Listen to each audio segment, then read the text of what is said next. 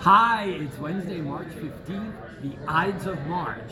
And also today would have been Ruth Bader Ginsburg's 90th birthday. Listen to what R- RBG said.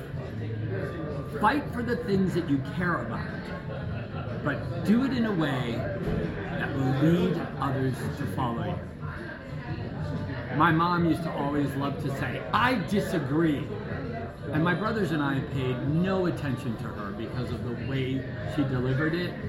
Yeah, yeah, embrace conflict, but do it in a way that shows love. You care about whether the person is actually going to do something different because of the counsel you give them.